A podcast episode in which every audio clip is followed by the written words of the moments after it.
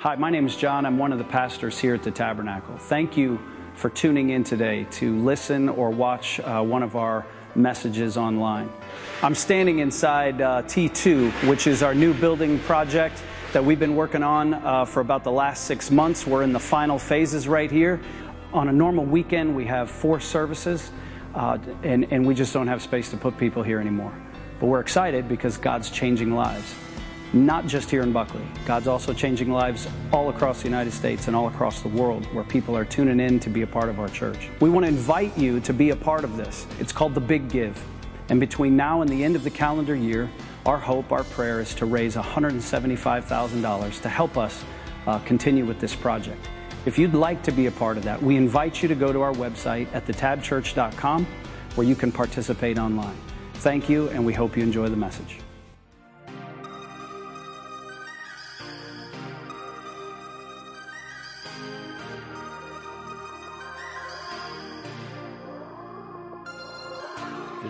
Cassie.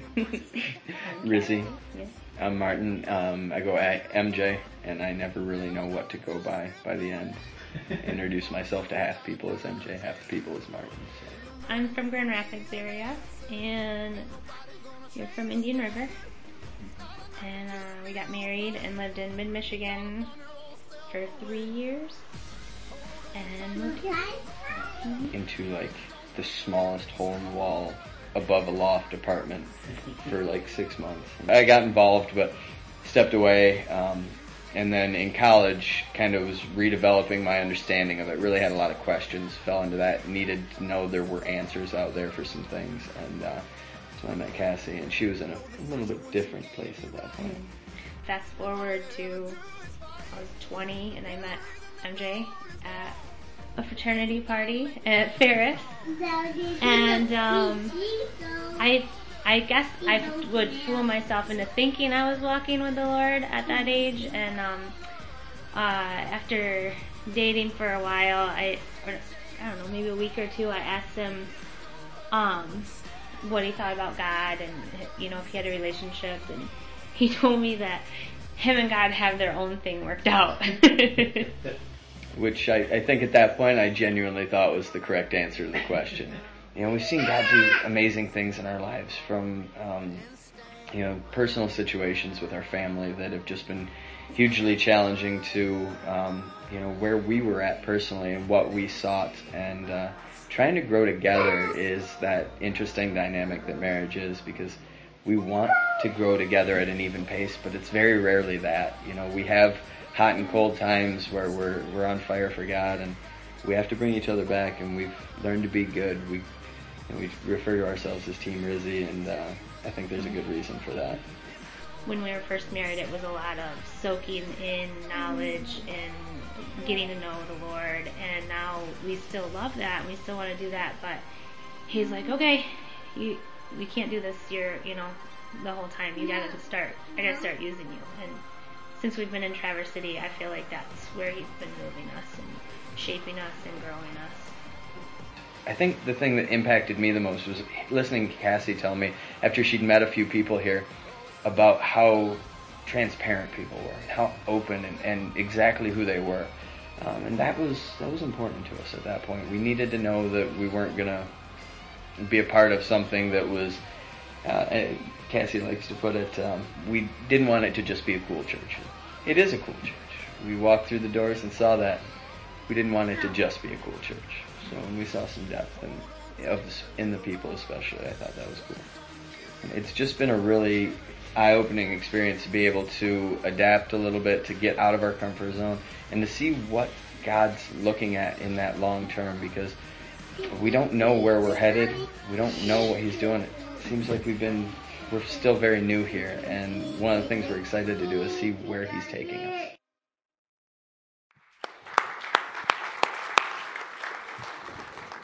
Thankful uh, for Martin and for Cassie, for Team Rizzy. Uh, they've been a part of our church just for a little while, but uh, both of them serve, and we're grateful for them. We're grateful for you. I'm grateful that uh, you're with us today. It's a very significant day. You picked a great day uh, to get out of bed and come to church. Uh, um, this uh, today marks the last weekend that, uh, sorry, God willing, and the creek don't rise, um, and those inspectors do what we told them to do. Um, sorry, what we paid them to do. Uh, sorry, I didn't say that either, did I, right? Yeah, forget everything I just said. You get the point. But uh, God willing, this will be the last weekend that we're holding the adult worship services in what we're calling now T1. Uh, so this is a significant moment. This is a big deal. This is it. Yeah. Some of us, uh, you know, this, this church, uh, someone handed me a little newspaper article. Uh, this church is 83 years old, uh, started in 1934. And uh, uh, the original name of this church was the Ebenezer Mission. How's that for seeker sensitive, right? right? But it's cool because a revival had started, and an Ebenezer is when you, it's a symbol, it's a banner of, you know, something that God has done in your life. And then the name was, or they started meeting at a place called The Mission. And then in the 40s, when they bought the original building, which uh, uh, some of us, the first two rows, and y'all are sitting in, uh, uh they bought it and, and, they pulled it here with horses. Uh, they changed the name to the Buckley Gospel Tabernacle. And now in the 21st century, it's the Tabernacle. So we recognize that history. And, I thought, you know, it was appropriate on a day like today uh, to recognize that for many of us, this space, uh, you know, this old bag of bones here, uh, you know, there were some significant God moments here. Some significant things happened here. You know? I mean, not just for us, but for others, but for many of us in this room. For many of us, this was the place where we first heard the gospel, and gave our life to Jesus Christ happened here. Maybe it was long ago, maybe it was last week.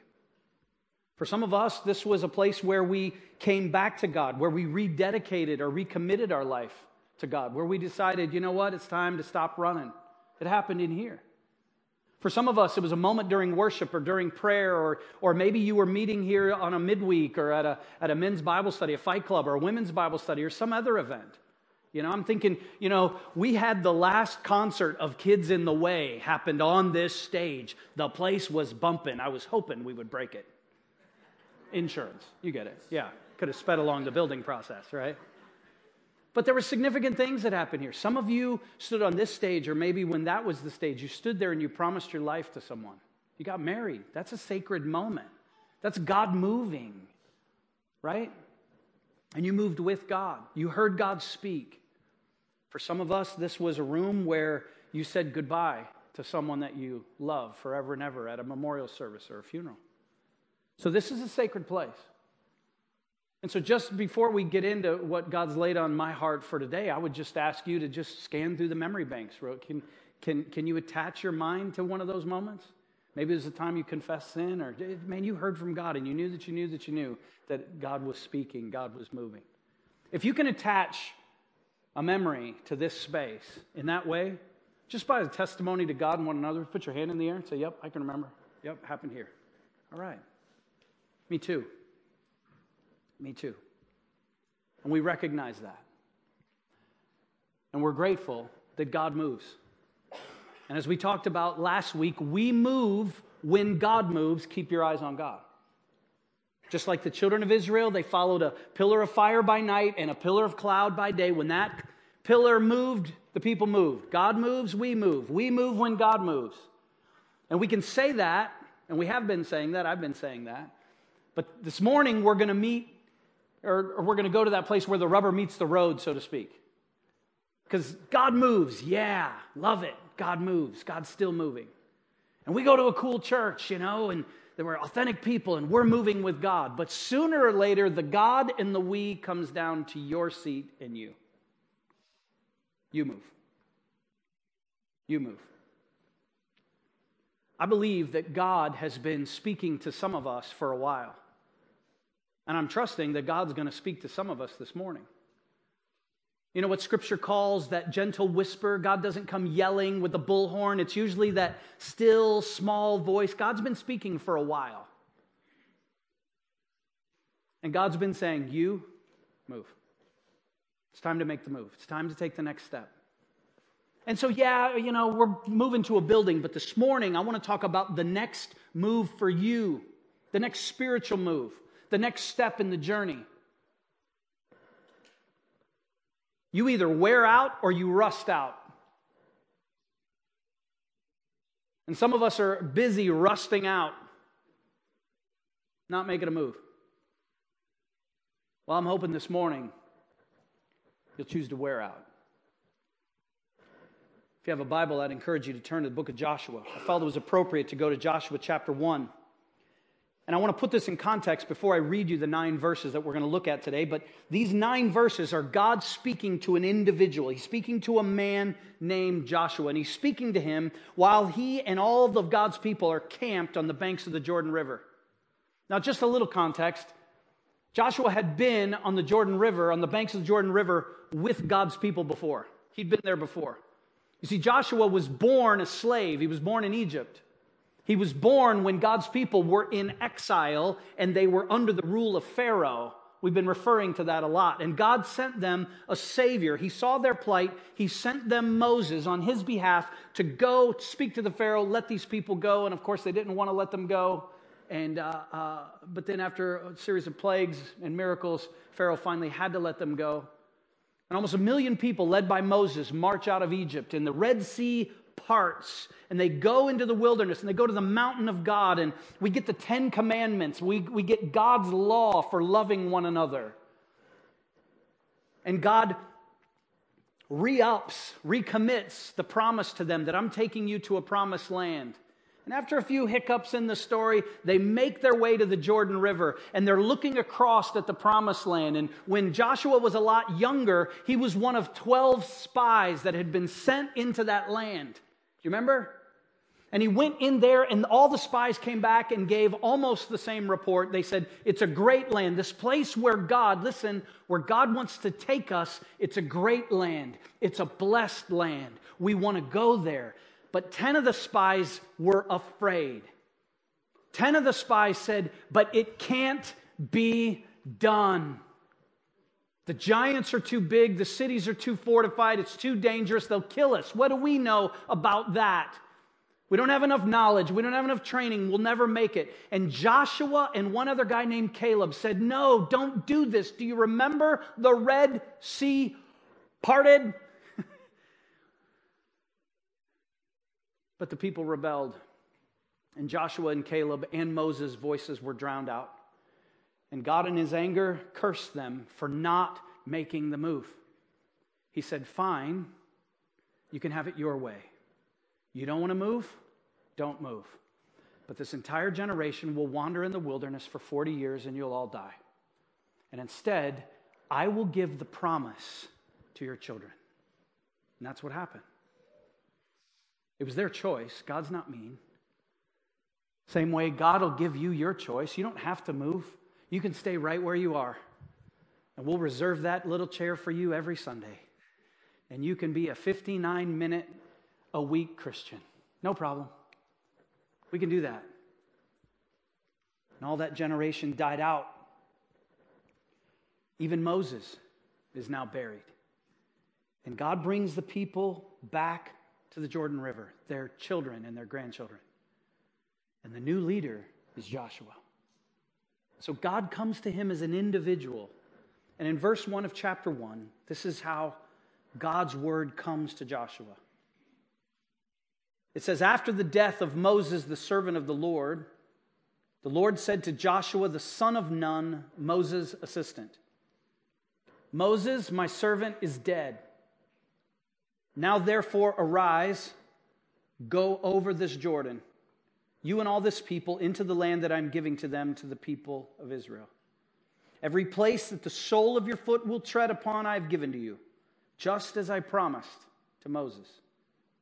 From the wilderness in this Lebanon, as far as the great river, the river Euphrates, all of the land of the Hittites to the great sea, to, toward the going down of the sun, shall be your territory.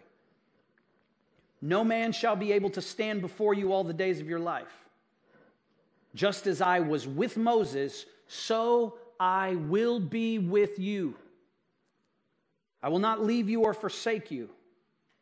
Be strong and courageous, for you shall cause this people to inherit the land that I swore to their fathers to give them. Only be strong and very courageous. Being careful to do according to all the law that Moses, my servant, commanded you. Do not turn from it to the right hand or to the left, that you may have good success wherever you go. This book of the law shall not depart from your mouth, but you shall meditate on it day and night, so that you may be careful to do according to all that is written in it. For then you will make your way prosperous, and then you will have good success. Have I not commanded you? Be strong and courageous. Do not be frightened, and do not be dismayed, for the Lord your God is with you wherever you go. These are the words of God to Joshua. But these are also the words of God to us. And these are also the words of God to you individually. So, what's he say? I love the way God just spells it out like it is. Moses is dead. Arise and go. You want to move? You got to go.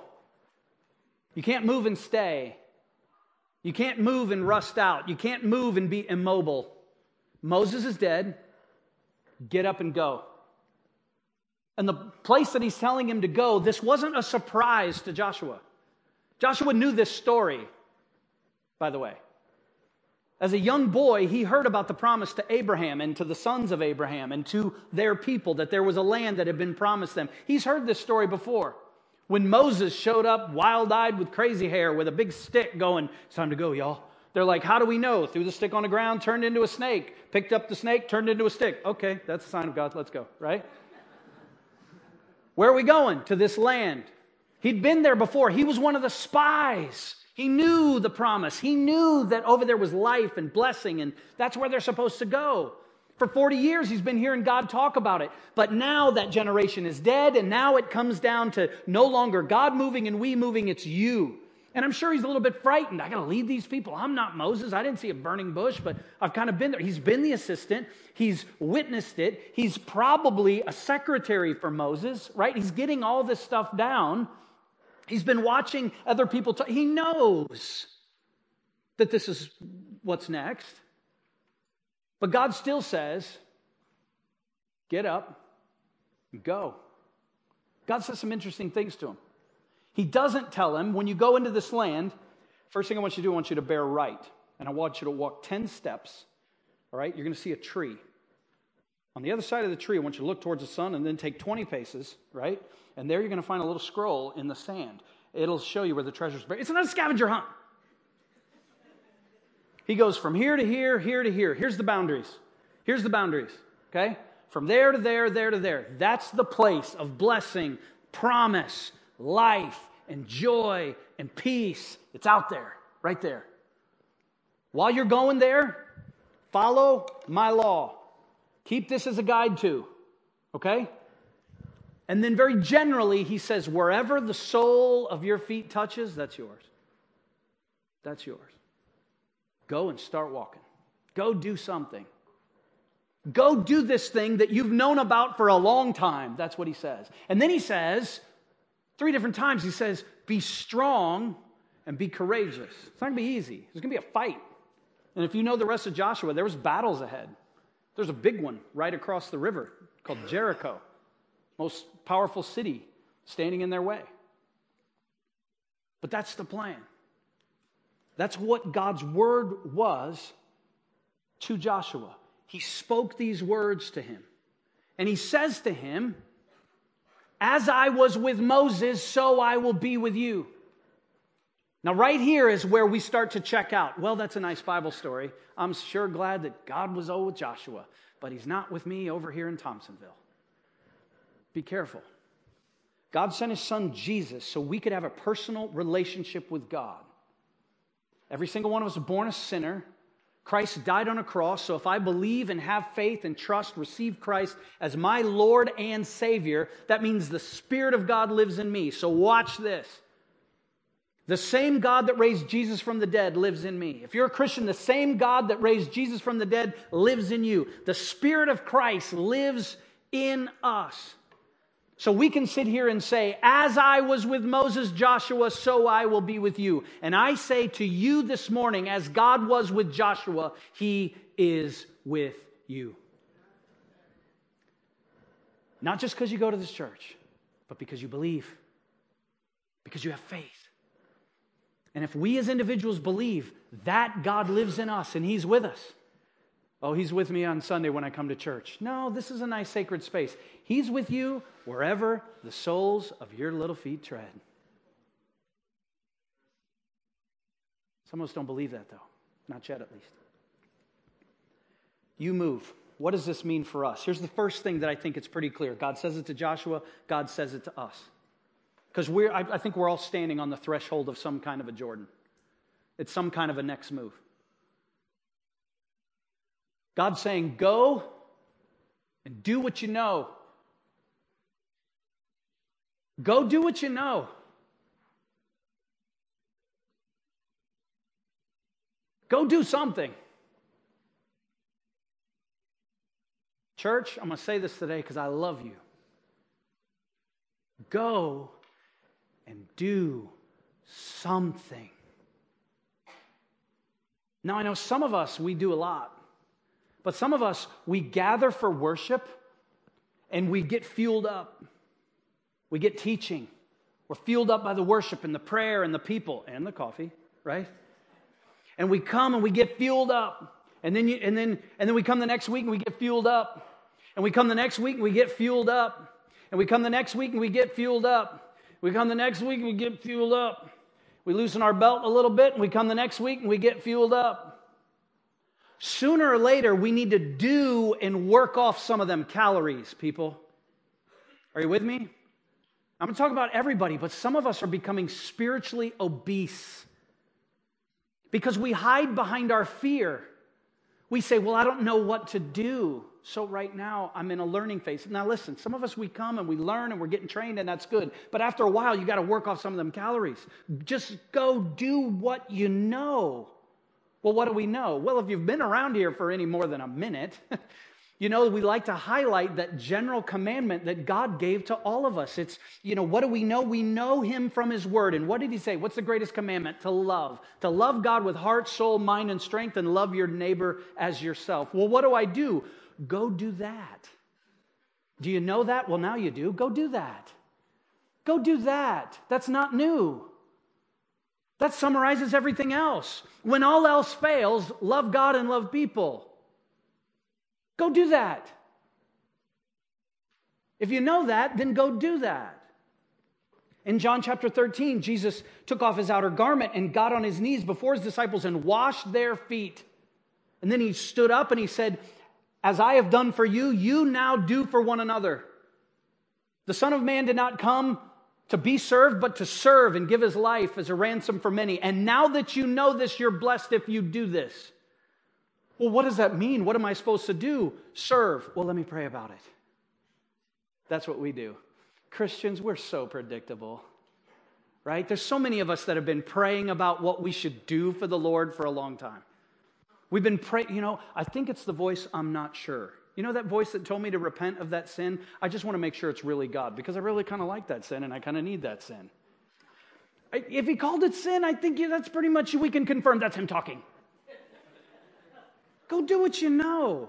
You know, I've heard it said, and I've said it before. Most Christians, we know what the next move is. We just don't want to do it. We're afraid to do it.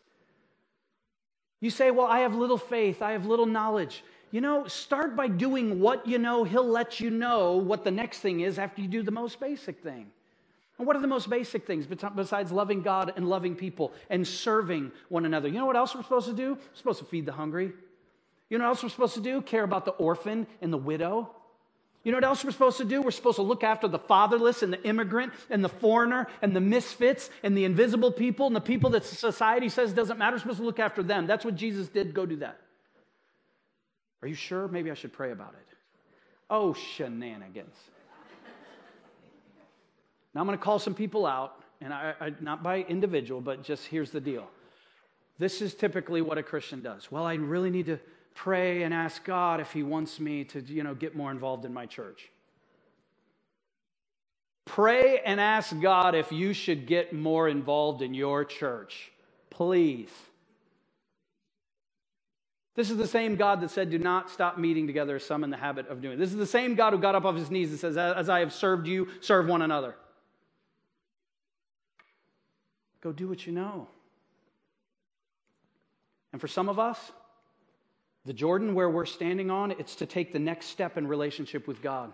It's to join a community of believers. For some of us, it's to start giving away what you have, start investing your time and your talent and your personality and your abilities and what have you. For some of you, it's time to actually invite your friend who's far from God that you're worried about and you pray about, but you're like, you know what? God hasn't told me specifically yet to tell him about the Lord.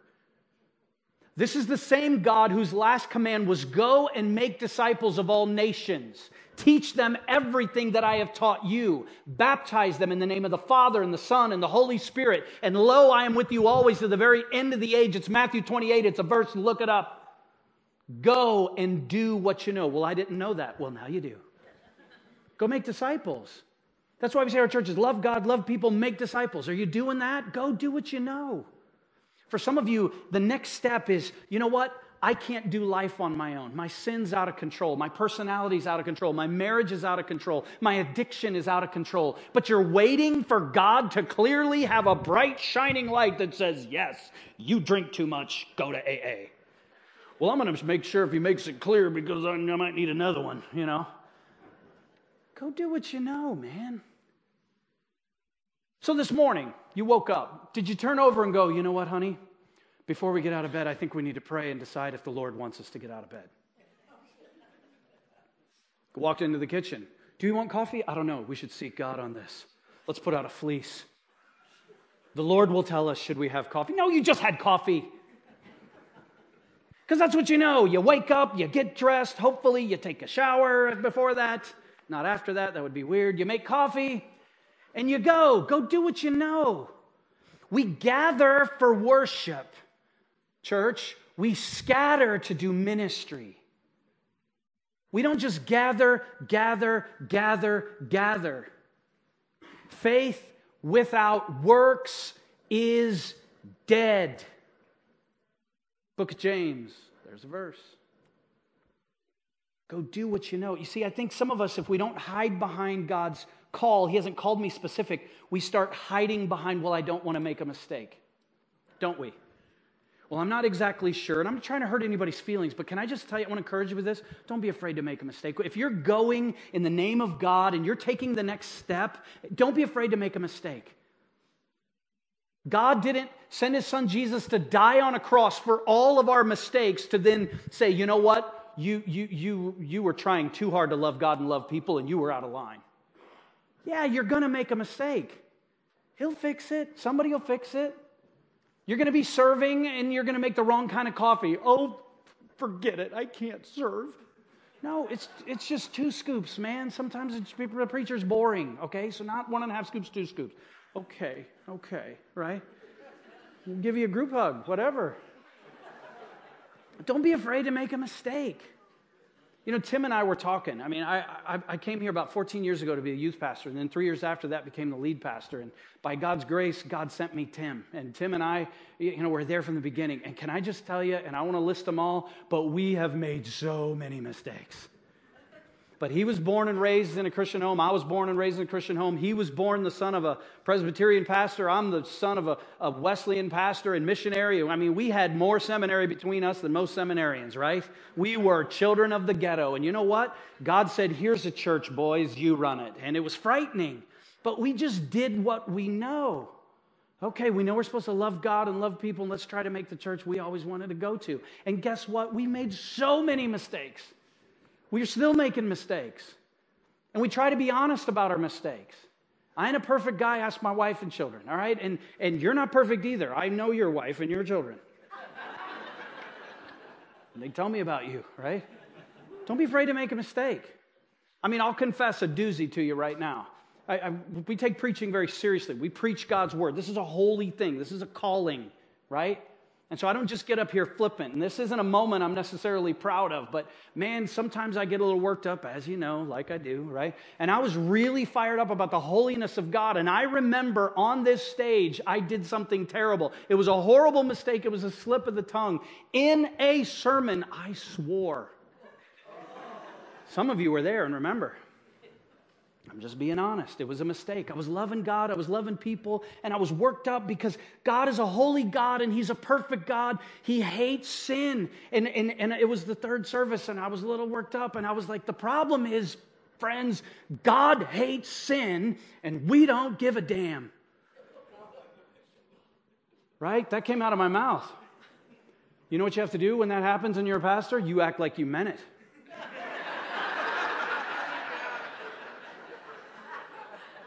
I was scared to death, but I just glared at everybody like this.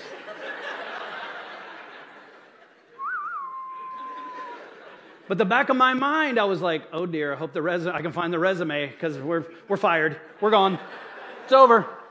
You don't get to come into this church with its holiness background, with the pillars of the church that, you know, that's not the kind of language to be thrown around when you're preaching. And it's like, oh, what in the world, you know? And I'm, you know, finished the sermon barely, and I'm a little bit shaky, and then here he comes, right?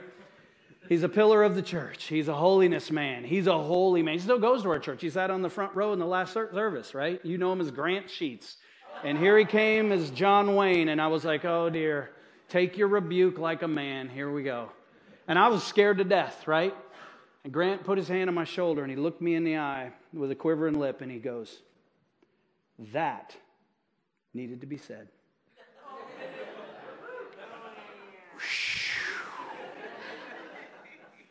I'm not saying it was okay. It wasn't.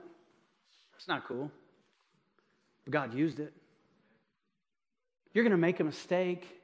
When you go do what you know, you're going to make a mistake. God's going to use it. I don't know what to say to my friend. He's hurting. I don't know what to say to my loved one. He, uh, he's hurting. You know, I, I just know a little bit about God. What if I get it wrong? Just say what you know. Say what you know. Spirit of God is in you.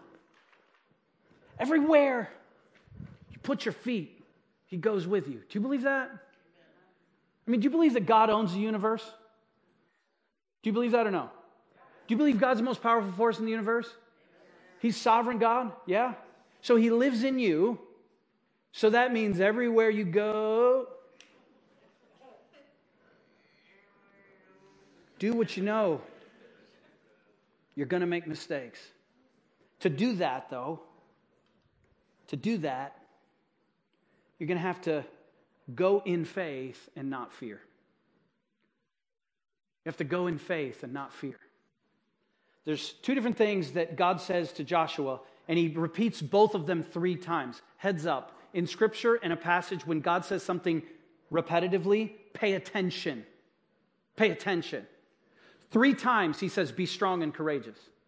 Don't be afraid. He goes, Be strong and courageous. Then he says, Be strong and be very courageous. Then he says one more time, Just be strong and courageous. And when I hear that, I think, Well, yeah, I'm an athlete, or at least I was. Still work out. I want to be strong, be a man, act like a man, be tough, persevere. Here's the problem I just admitted I make mistakes, and I'm going to make more. So are you. And sometimes I'm not strong. Sometimes I'm weak. Lots of times I'm weak. I'm just a dude. How am I going to be strong? And this whole thing with making a move, most of us don't want to make a move because we're afraid. We're afraid of what people will think. We're afraid of the future. We're afraid of the consequences. We're afraid of making a decision. We'll make it about coffee, but not about marriage. We'll make it about waking up, but not about repenting of sin. And he's saying, be strong and courageous. Well, can I tell you what the definition, my definition of courage is?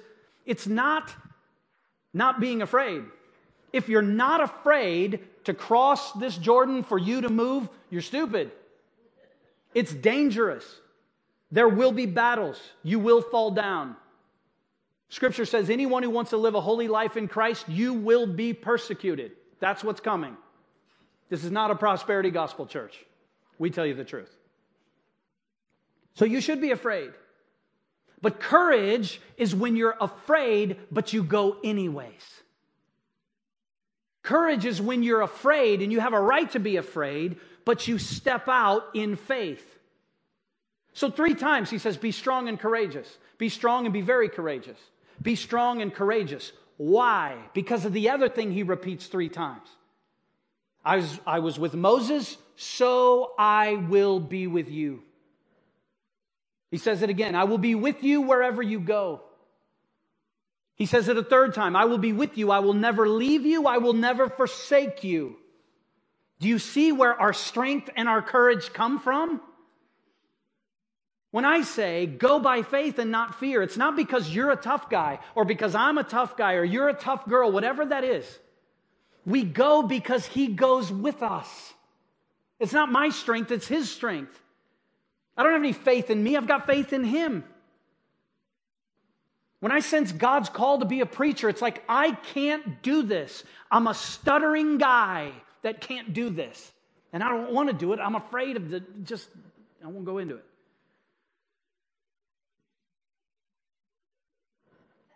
But we go by faith, not fear. And, and yeah, I, I still have fears, but I'm not afraid of you.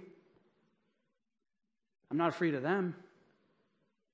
You know, I've said it before, I don't want to freak you out. I love this job and I love this church, but I don't need this job and I'm not afraid to lose it. Because He holds my future. I'm not hanging on to this job and my image and, oh, I just gotta, you know what I have to do? I have to stay in Buckley where it's freezing cold till I die. Oh, yeah, that's my dream. but I'm not afraid to step out in faith I refuse to be ruled by fear. Some of us are ruled by fear. What's the number one command repeated over and over in Scripture? Fear not. Fear not. And right here in nine verses, it says it three times Be strong and courageous. I'm with you. Be strong and very courageous. I'm with you wherever you go. Be strong and courageous. I will not leave you, I will not forsake you. Whatever Jordan God's calling you to step across, He's going there with you. For some of you, your marriage is hanging on by her fingernails because you won't go to counseling. You won't go to the retreat. You won't repent of sin. She's dragging you to church. She's leading your family because you won't come and learn what it means to be a man. You want to stay a boy. For some of us, you're going to stay in your addiction because you think you can beat it on your own. For some of us, we want to hide our sin and think that we're the only one. And God's saying, just go do what you know. You know what you're supposed to do. And go by faith, not fear. I know there's students here that are called to step across the Jordan to take the next step, make a move. There's single people called to take the next step, make a move. Go in faith, not in yourself you're going to mess up. You know, one of the values of our church, uh, um, you know, it's listed in this little booklet, this little Change Life booklet about the DNA of our church, is that we're all cracked pots. You're a cracked pot. I'm a cracked pot. In 2 Corinthians chapter 4, what do we mean by a cracked pot?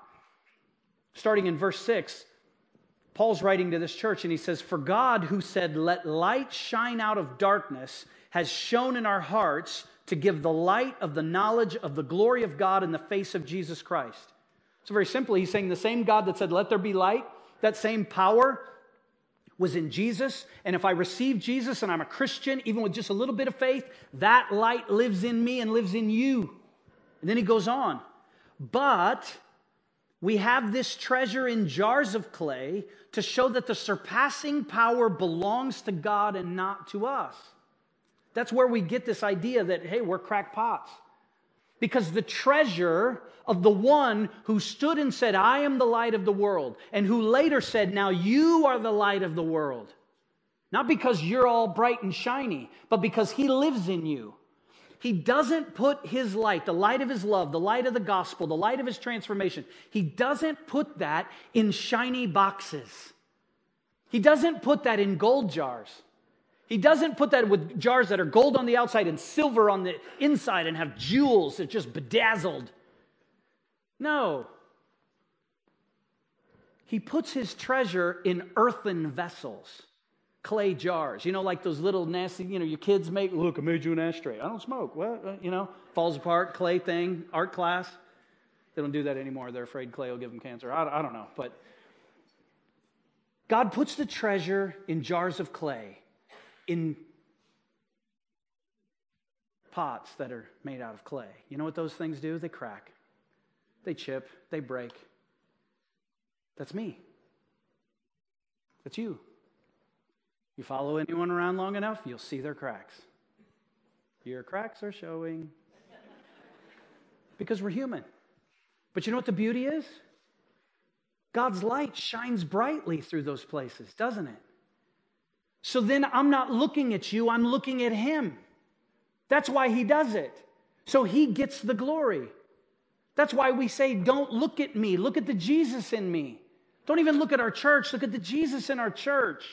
That's why we point to Jesus. That's why we're quick to say, Look, all of us make mistakes. Just go and do what you know. Start there. Don't be afraid to make a mistake and go in faith, not fear. He died to fix the broken places. He hung on a cross to fix the messes that we're going to make.